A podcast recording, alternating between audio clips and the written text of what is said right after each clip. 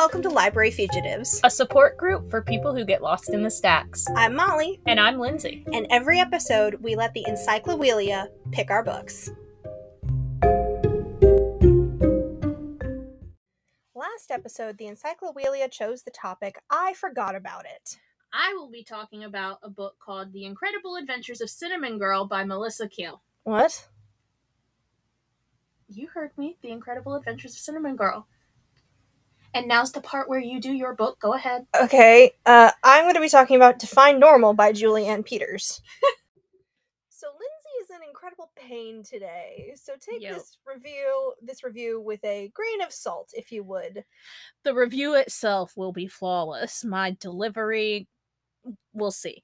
Anyways, um, And I have Halloween makeup all over my face because Halloween is two days away. yeah, uh, when we're So- recording this, so it's just we're we're a hot mess today, but we are gonna keep trucking. Yes. Anyways, The Incredible Adventures of Cinnamon Girl.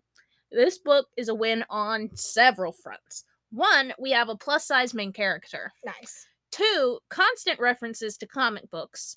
Nice. Three, awesome art at the beginning of every chapter, and more that we're going to get into in the main review. But uh actually I kind of want to start with a little bit how the book came into my life because it plays into how, you know, I forgot Mhm. about it.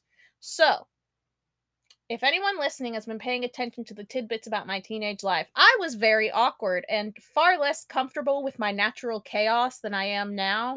um, like I tried to hide it, and now I'm like, it's a, you, Just embrace the chaos. you, you get what you get. That's it. Um, in high school, I would spend my lunch and end of day free period in the library, and I practically became best friends with the librarian. So shout out Miss Young uh, from my high school. If you found this somehow and you know who you are, you're the bomb. I still, I still love all the memories I made in the library. Aw. Anyways, like the good little nerd I was, I would make sure to do my homework first. afterwards, I often found myself looking for another way to fill the time. This is how I read the To All the Boys I've Loved Before book, which was before the second book even came out, let alone the Netflix adaptations. So I'm becoming that person. I read it before it was cool. Oh god. Anyways. uh, a- and that is also how one day I was meandering through the bookshelves when I found The Incredible Adventures of Cinnamon Girl. And I read it literally three times during my junior year. I got it for Christmas my senior year and promptly forgot about it during college. Uh, it sat on my shelf for years until this category came up on the Encyclopedia last episode, and I started going book by book on my shelves. And uh, then this book hit me. Well, I accidentally kind of dropped it on my foot, actually. um, Lindsey.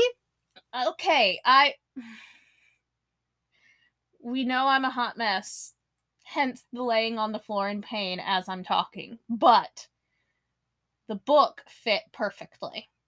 Uh, with my little rambling, pain filled introduction kind of out of the way, this book actually has a really cool premise. Sarah Jane Albany, mostly known as Alba, has grown up in a small town in Australia her whole life. She has a small circle of friends that has shrunk and grown several times over the years, and life is comfortingly familiar even with the looming fear of the future post graduation. But then a wannabe famous YouTuber predicts that the world will end on this certain date in the book. And I swear to you, I had it written down right here in my notes to put insert date, and I don't have it. So That's okay. that's fun. Um, but he's like, the world's gonna end on this day, and then he provides coordinates for the only safe location during this supposed apocalypse, which just so happens to be Alba's little hometown. Hmm. This news brings people from all over the world flooding into Eden Valley, including some familiar faces from the past. Ooh. So, obligatory spoiler warning before we move forward. Um, like the rest of this will have spoiler for different plot points, so if that's not your vibe, don't worry about it. I'm going to start us off with an excerpt from the prologue. If I were to start this story with the most important detail of all, it would probably be something about the end of the world. But honestly, at this point, the apocalypse and whatnot is just a passing footnote. My story, my perfect paused moment, begins much earlier than that. It begins with a house, and it begins with two boys. Now, I know what you're thinking. A Mm. love triangle? Lindsey, I thought you had more taste than that. Uh, well, I'd say that that is a hurtful statement to the truly wonderful love triangles and the people that do enjoy reading them, which my teenage self definitely did. Uh, but don't worry, the love angle is not the sole focus of this story. So if that's not your thing, there are plenty of other facts and aspects about the story to enjoy. The impending apocalypse, for one, I mean, who doesn't love a good apocalypse story? When a no account YouTuber named Original Ned Zebediah, as if that name didn't sound as fake and grandiose as all fucking get out. Yeah, Ned Zebediah, original Ned Zebediah. Wow. Um, he declares the end is nigh and names their town of Eden Valley in Australia to be the only safe place when the dust settles. And his views are pretty low when Alba and her best friend Grady watch the video, but they surprisingly tick up a few dozen. Uh, and you think, oh, they're going to start talking about it, it's going to be a plot point, but then Alba really forgets about it and gets caught up working in her mother's little bakery cafe thing. So you're like, okay, I guess that's gonna be a ticking t- Chekhov's gun under the table. It's fun. Um, her memory's obscurity is also helped by the approaching holidays and watching trashy TV with her friends. Trashy TV starring one of her childhood best friends who moved away and now plays a brooding doctor on Australian soap operas. This character is 18 years old and he's playing a doctor on TV On a soap opera, no less. on an Australian soap opera. And if you've seen those things, Oh my oh God. my gosh. They are, The only thing crazier is Indian soap operas. oh my gosh. K dramas can get kind of crazy too. All, literally, soap operas of every kind, just so wild. So, if that tells you anything about this character up front, it's probably kind of accurate, to be fair. Reeling the tangent back in. Yes. But it's good because it sets up the way it's not really a love triangle because he's not really an option because of you know Yeah. who he is. Uh, it starts seeming a little bit less fleeting, the idea of the apocalypse, when Eden Valley trends on Twitter. And original Ned's video has jumped from 89 views to nearly 20,000 views practically overnight. Now, I know there's been a lot bigger viral videos, but for something like this, for people in a small town that's never been heard of by literally anyone outside of the area, that's pretty fucking huge. Yeah. There's news articles and hippies trickling into the valley in their vans and RVs because, you know, gentrification. Gonna happen. Uh, they only gather it only really gathers more traction with time. You think oh it's going to die out. It's like going to be an initial spur and then people are just going to stop and go and it's fine. But no it gathers steam. Alba is in her yard with grady and another friend tia when a motorcycle revs and she freezes. Tia goes to take care of the noise while grady hovers around alba who assures them that she's fine even if she has to shove away unpleasant memories did I forget that her father uh died in a motorcycle related accident? You did forget to mention this, yes. Yeah, um big bummer. Anyway, um along with the food truck hippies, the motorcyclist and a man riding a literal old-time penny farthing big wheel bike. I'm not fucking kidding. they call him Penny Farthing Man. Um we see the return of Alba and Grady's childhood best friend Daniel. You know, the hot one that's acting as a doctor at 18 years old. He doesn't really recognize them, Howser. right? Even worse, because like Doogie Howser, like w- was a teenager, but like this guy is a teenager pretending to be an adult, and it's bonkers. Daniel doesn't recognize them at first, also, which is super fucking hurtful. What? That's rude. Uh, but he immediately starts flirting with Alba when he does recognize her. So that's a little weird. Um, half of the time he's this unsure kid, and the other half he's trying out lines that also manage to backhand compliment her about wearing makeup and insinuating it's for male attention. Fuck you, dude. That's a great idea, man. That's gonna work so well for you. You're gonna get all the ass. Um, rude. right? Uh, and then the man, the myth, the mustached legend, original Ned himself Oh, shows up in Eden Valley at the local pub one night. Whenever Alba sees him in town, however, he seems kind of vaguely annoyed and scared in equal measures. Can't really tell if that's supposed to be an ominous warning for the fate of the world or something else. So, oh well. Interesting. Christmas uh comes because this is also a Christmas book because of course it fucking is. I'm telling you it is the most wild book. Of course, we're in Australia, so it's in the middle of summer too. Mm Mhm. So, Christmas comes with a breakfast for dinner tradition among the friends on Christmas Eve some sort of tension lingering between Grady and Daniel. I wonder what that's about. Oh dear. Weird. On Christmas, Alba and Grady's families, which is basically just them and their moms, uh, spend it together, with the two of them disappearing into Alba's room to exchange really, really cute gifts. Uh, like personalized, like he gets her this really fancy comic book art book. She gets him all this different stuff that has to do with Sherlock Holmes, including a little rubber ducky with the like deer stalker hat on it, and it's so cute. And you're like, guys, you're in love with each other. Please see it. of course, things turn sour because we can't have nice things in this house. they get into an argument over Alba's waffling over what she's going to do in the future, with Grady wanting to leave, and neither of them really quite sure what being apart would mean for their friendship. I mean, they've grown up together since they were literal babies. They've never really been apart for more than like a week at a time. So, you know, it's a little bit codependent when you think about it, but Yeah. also like it's fair enough. Someone you've grown up with your entire life and suddenly you're faced with the prospect of being separated for a really long time. It's going to stress me the fuck out and I'm not even in that situation. Yeah, that's why I refused to move halfway across the country from my parents. Yeah. Ugh. Uh, so then we get this kind of heart-stoppingly cute moment when they wrap up the fight for now. Like you can tell they're still upset with each other, but they like wrap it up. And Grady kisses Alba on the cheek, and literally she describes the feeling as lingering with her after he leaves. So, oh girl, if you don't fucking realize that you are in love with this young man.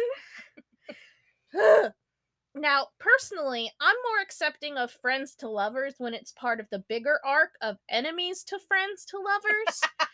but Alba's obliviousness to her feelings and Grady's obvious feelings for her, it's so infuriating and I love it. Also, quick side note I don't know if any, well, this is going to be coming out in December, so this is like two months late. this is actually going to be coming out on Christmas, I think. So, hey, it's Christmas in the book. I knew it for a reason. I didn't. Um, but this is coming out two months after we record it. Anyways, in October, I don't know if anyone on BookTok is going to remember this, but there was this person going around being like, I see all these books on Book Talk and people recommending them. It's like, uh, it's so good. Enemies for Lovers. And I'm like, wow, this is a garbage book. I can tell you don't read the classics. And then they kept doubling down and doing all this bullshit of like, no, you just don't have the intelligence to read the classics. Guys, I was just joking. Don't tone police me. And it's just all this bullshit.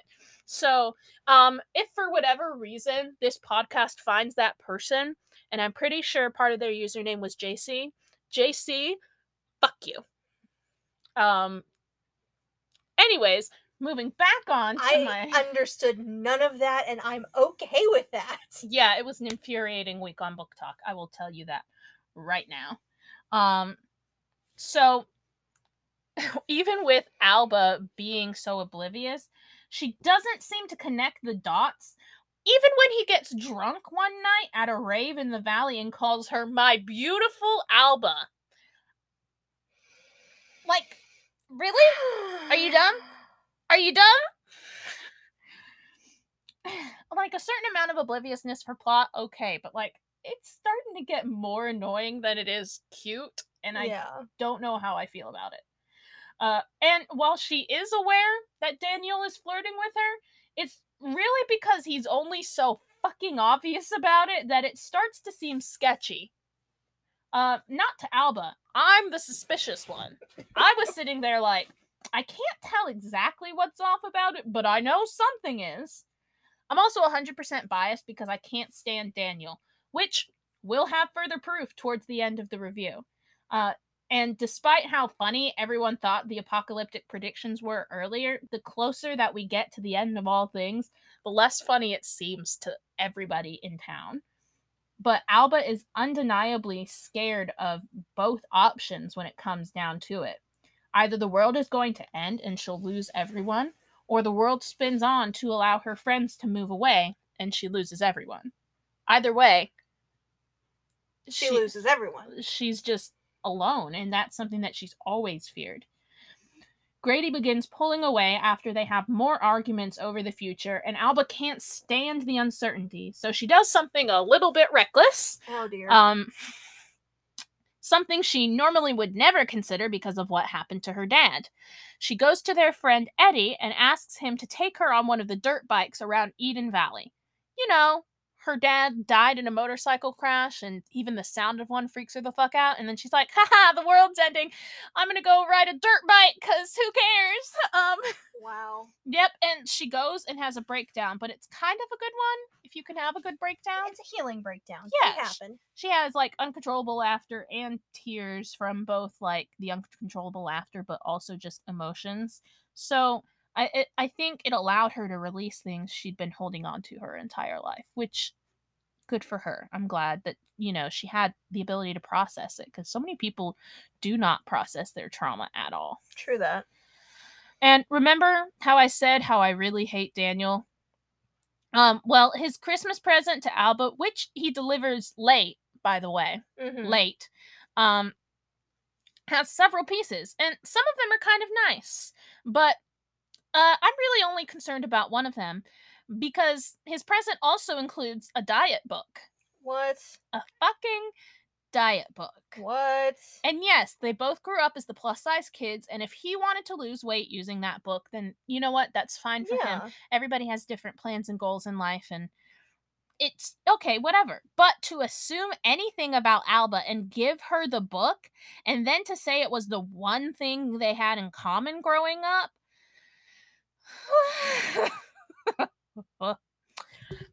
When I tell you, I Oh. almost wanted to jump through the book and punch him in the face.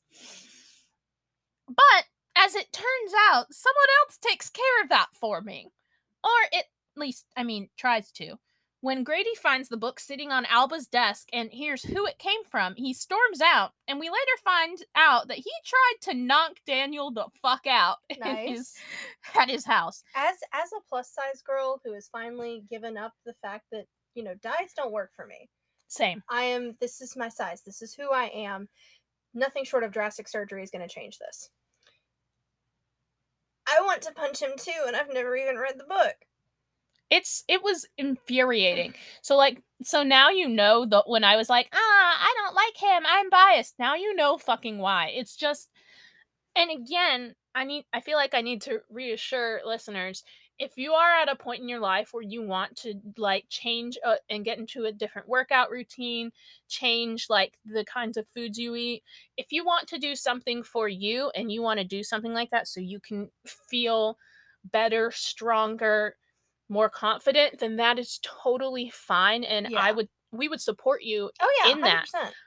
but you don't get to make that choice for other people. You No. don't get to make those assumptions and that's where Daniel fucked up. Um and I felt really vindicated when I found out that Grady tried to punch him even though Daniel's manager knocked him out before he could. Oh dear. Um because, you know, fuck toxic diet culture. Yeah. And yes, there's still tension between Alba and Grady, and yes, the world might end. But I don't think I can really say anything more about the ending in case you readers decide to actually, you know, read the book. I will say, growing up in a highly conservative religious home, I heard all sorts of things about the end of days. Yeah. Tell me about it. Right? It's, God, the religious trauma. so, how this action from this political leader meant that the world was going to end with the Revelation times at that exact moment, and that the rapture was nigh. And yet, None of those predictions came true because they were based on foundless claims and fear mongering. Something to think about for this book. Yeah. So, yeah, I thoroughly enjoyed reading this and I felt transported back to the library in my high school. That's kind of the fun thing about books. They're like time capsules, preserving a younger, different version of yourself between the pages until you decide to crack them open again. Yeah. So, definitely go read The Incredible Adventures of Cinnamon Girl by Melissa Keil. You will have a fabulous time. Mm, All right. okay. Okay, so this uh episode I'm going to be talking about Define Normal by Julie Anne Peters and my notes currently say read back of book, so I'm going to do that. Nice.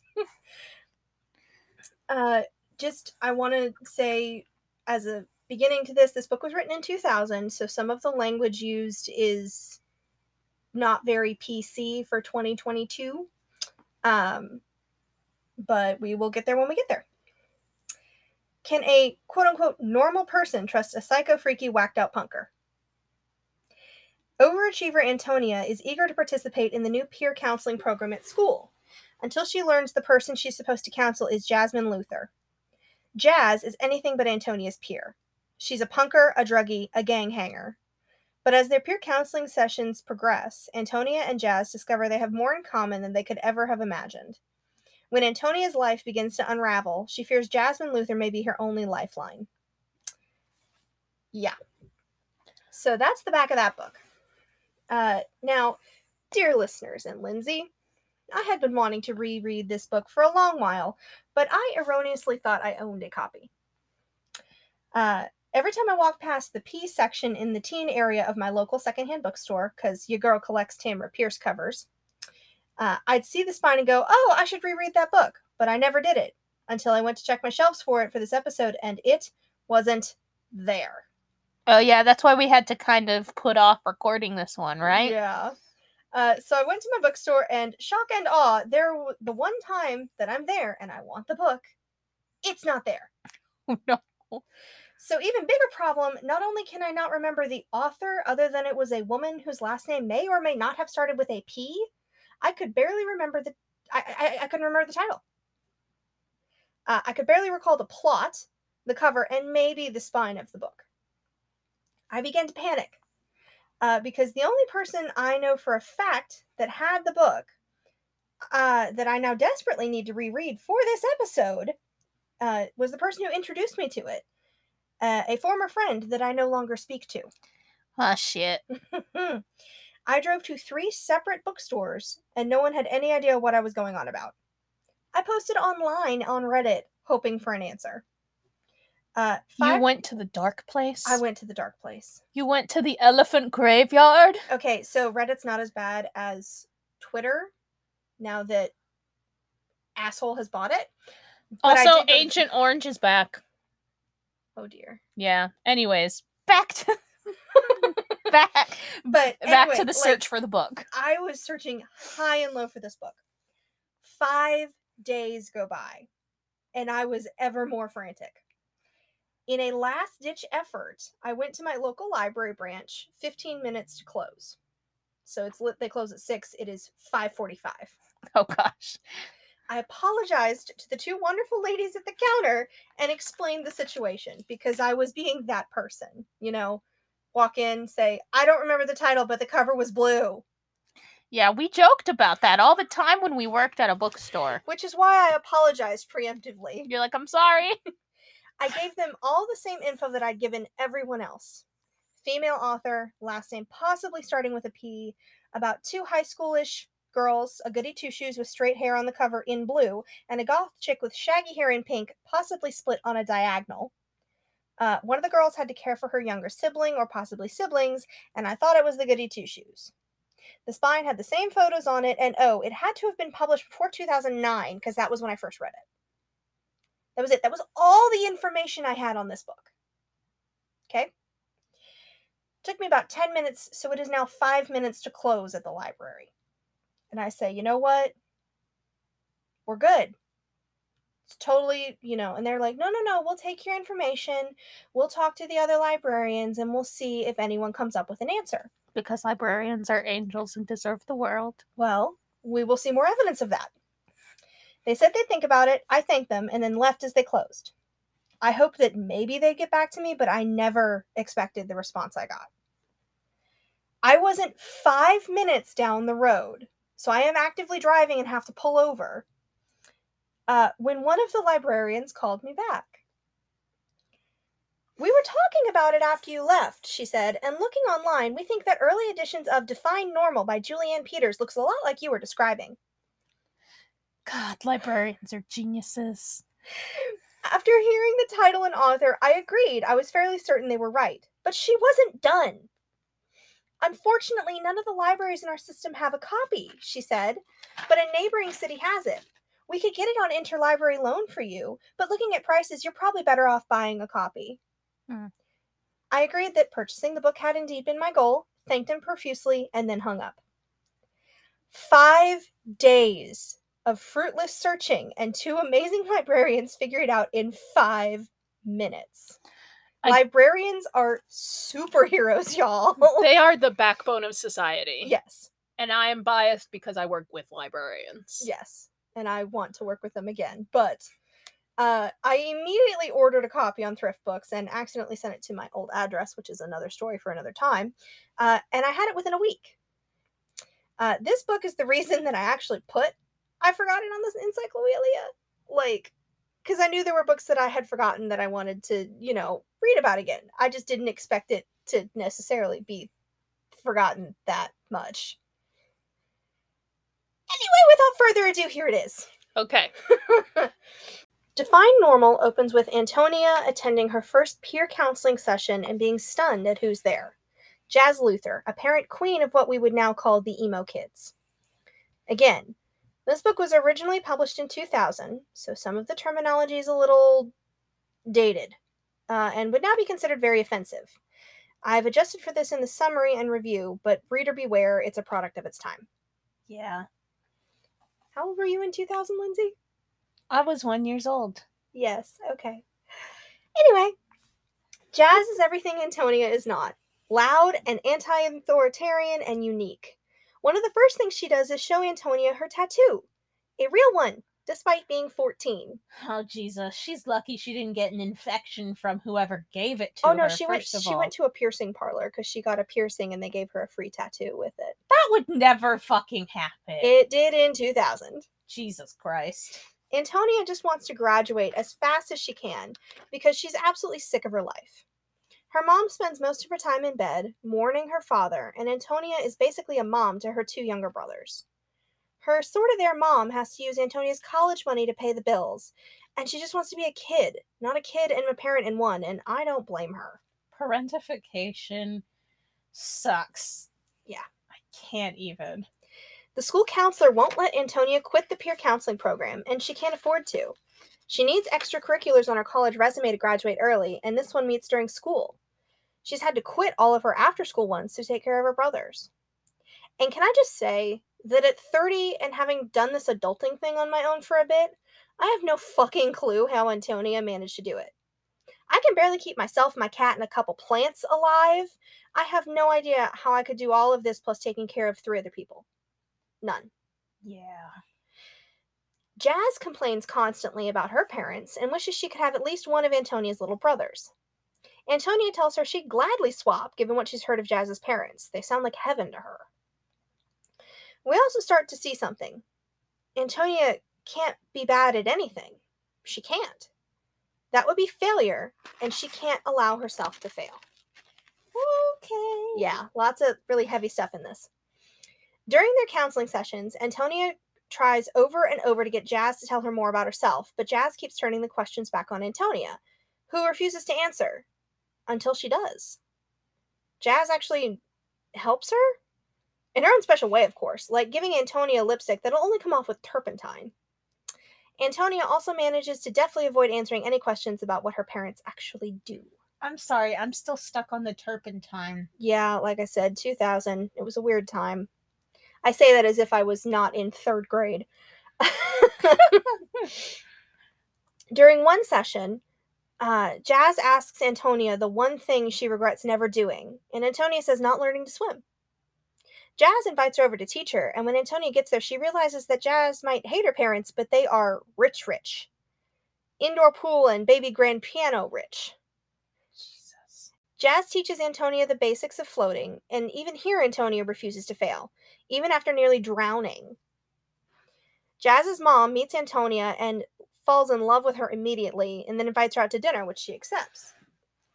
But when they take her home, the car is gone, and so are Antonia's mother and brothers. When her little brother Michael finally calls, Antonia only has Jazz to turn to.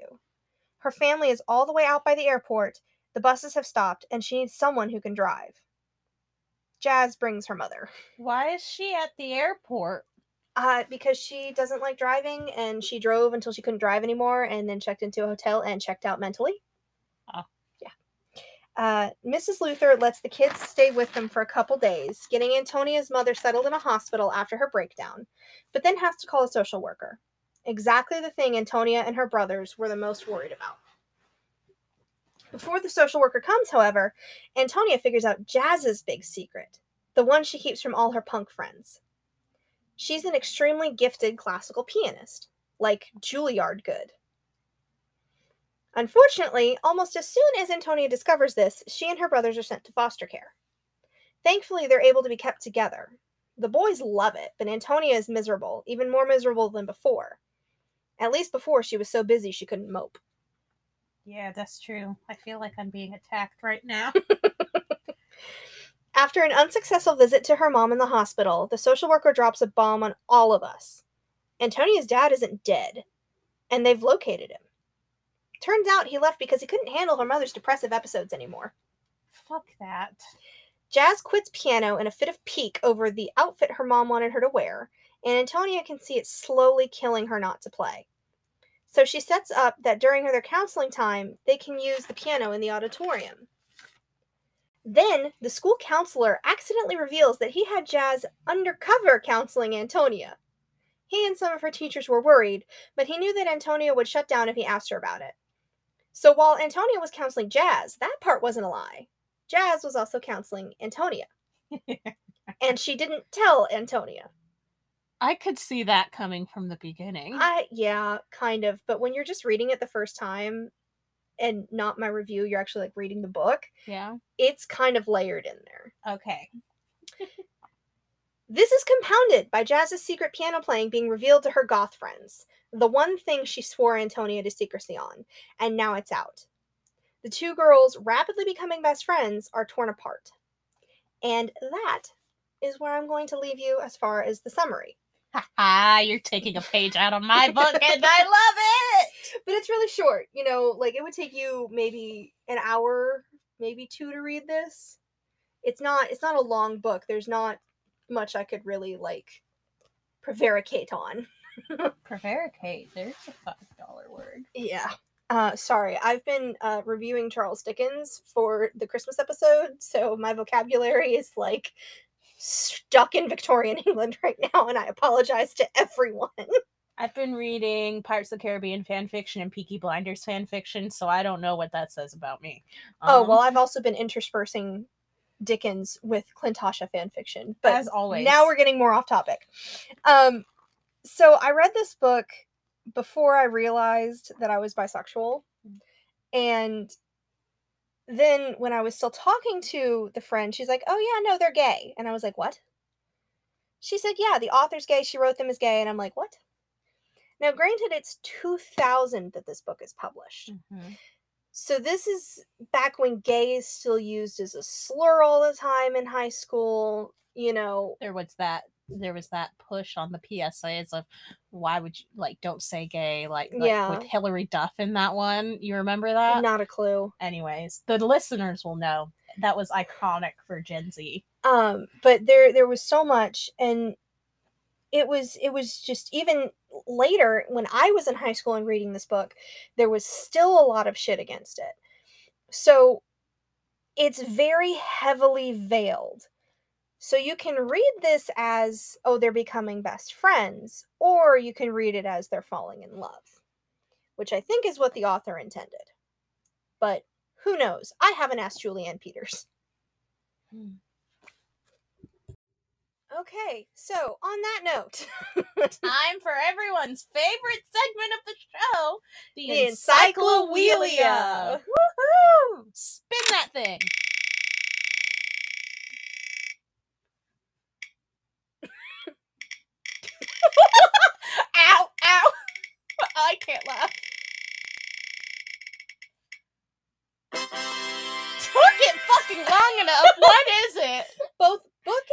Movie sucked. Oh, I'm ready. Are you sure? Oh, I'm ready. Because I have nothing. Have fun. I'm ready. oh, I shouldn't have laughed. Sorry. It's okay.